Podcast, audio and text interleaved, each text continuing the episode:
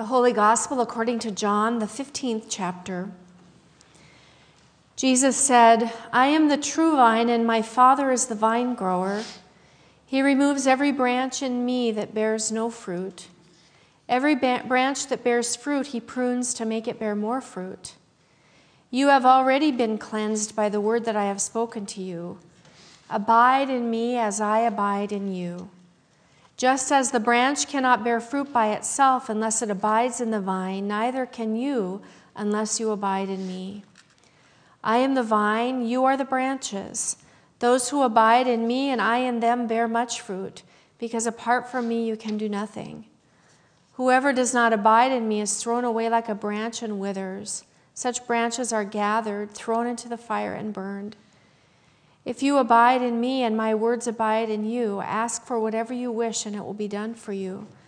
My Father is glorified by this, that you bear much fruit and become my disciples. This is the gospel of the Lord. You may be seated.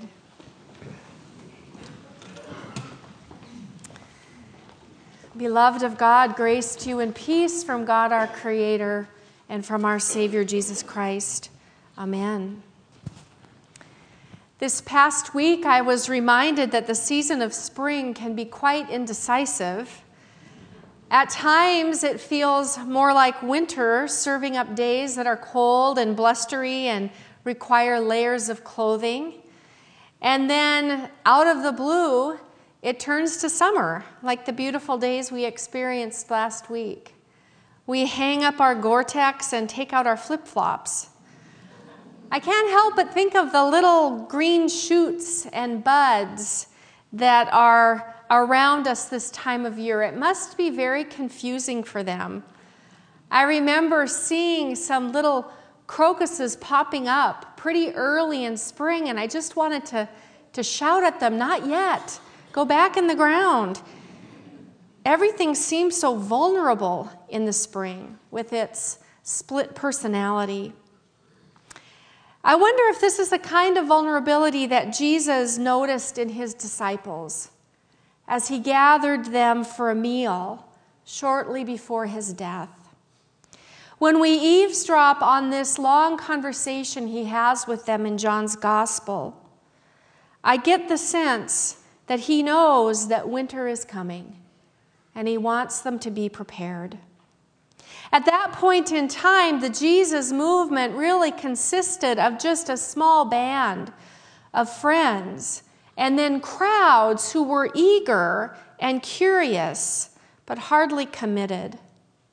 What would in time become the Christian church was no more than a few tender shoots, tiny green tendrils growing toward the light. Jesus' followers were to be hit by storm after storm. The execution of their leader, a rift in relationships with friends and families and their own faith tradition, violence at the hands of the Roman Empire. As they gathered for this meal, Jesus instructed them on how to weather the storms, and he borrowed imagery from creation I am the vine. My Father is the vine grower. Abide in me as I abide in you. Just as the branch cannot bear fruit by itself unless it abides in the vine, neither can you unless you abide in me. I am the vine, you are the branches. Those who abide in me and I in them bear much fruit, because apart from me you can do nothing. Jesus knew that if this community of followers were to survive, even thrive, it wouldn't happen if they were a bunch of individuals doing their own thing. It would be as a community of people firmly connected to Christ and intimately connected to one another. It's a rich metaphor that Jesus employs, one that any of you who are gardeners probably understand. A vine and its branches are dependent on each other for well being, for life that is generative and purposeful. The vine channels nutrients to its branches. The branches receive those nutrients and produce a harvest, fruit that can in turn nourish others. This cycle is only possible if the vine and its branches remain intertwined, if they abide in each other for the sake of life. So it would be for Christ's followers. It was tempting, I'm sure, for them to perceive themselves as nothing more than a marginalized group of religious refugees under siege. But Jesus planted a different vision in them. They were a living, growing body, sustained by Christ's life, bearing fruit for the sake of the world. This metaphor helped them imagine what it might be to be a verdant, resilient, and fruitful. Jesus' words have the power to shape our imagination as well. Christianity is no longer a new fledgling movement. The church has had a large footprint in the Western world for the better part of two millennia. But my guess is if you were to ask people to describe the church, you would not hear the organic language that Jesus uses. I think you would hear institutional language, statistics about denominations and rates of growth and decline. You might hear doctrinal differences or all the various schisms that have marked church history. I think that for the most part, at least in this part of the world, people imagine the church to be an institution that, for better or worse, houses one brand of organized religion. This, this image has a stranglehold over our imaginations, I think. And it's a far cry from Jesus' description I am the vine, you are the branches. His language opens a vision for us of what it means to be church. It helps us understand ourselves. As Christians, we are first and foremost those who have been grafted onto Christ. This is one of the earliest images for baptism.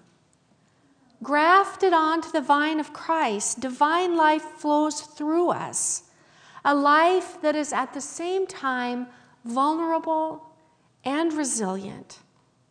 That's what I see in Jesus vulnerability and resilience, a willingness to suffer for the sake of justice and love, but with a deep sense of the abiding eternal life of God flowing in him and through him.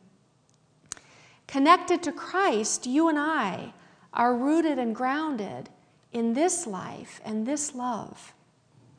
And we are connected to each other.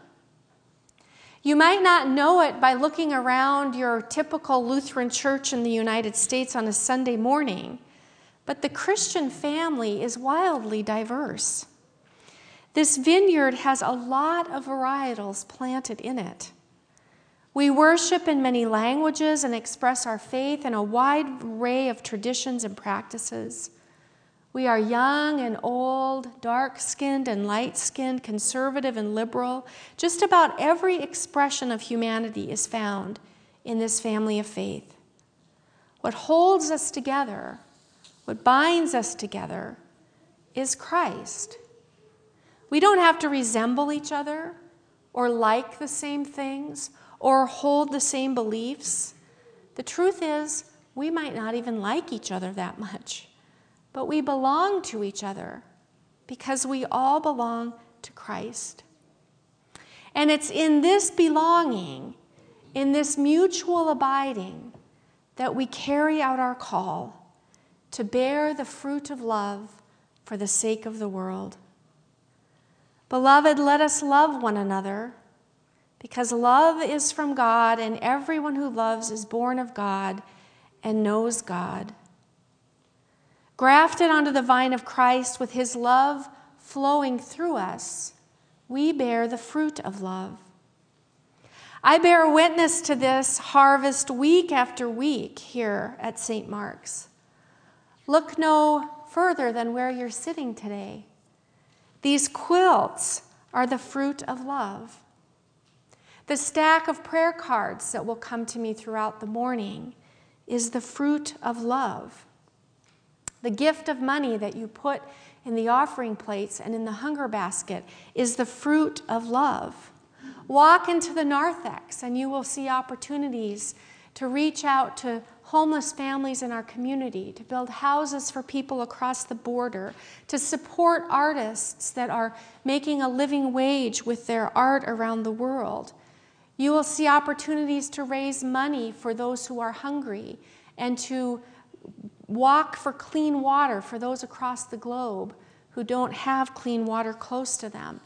The list goes on and on. I could continue naming them. All of this goodness comes from God, and it is the abiding love of Christ flowing through us that inspires us and sustains us to bear this fruit.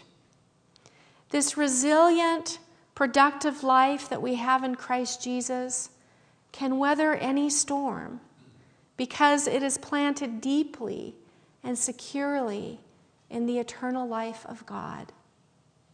Thanks be to God for calling us into this life and for holding us in this abiding love. Amen. We sing together, and if you have prayer cards, the ushers will gather those from you.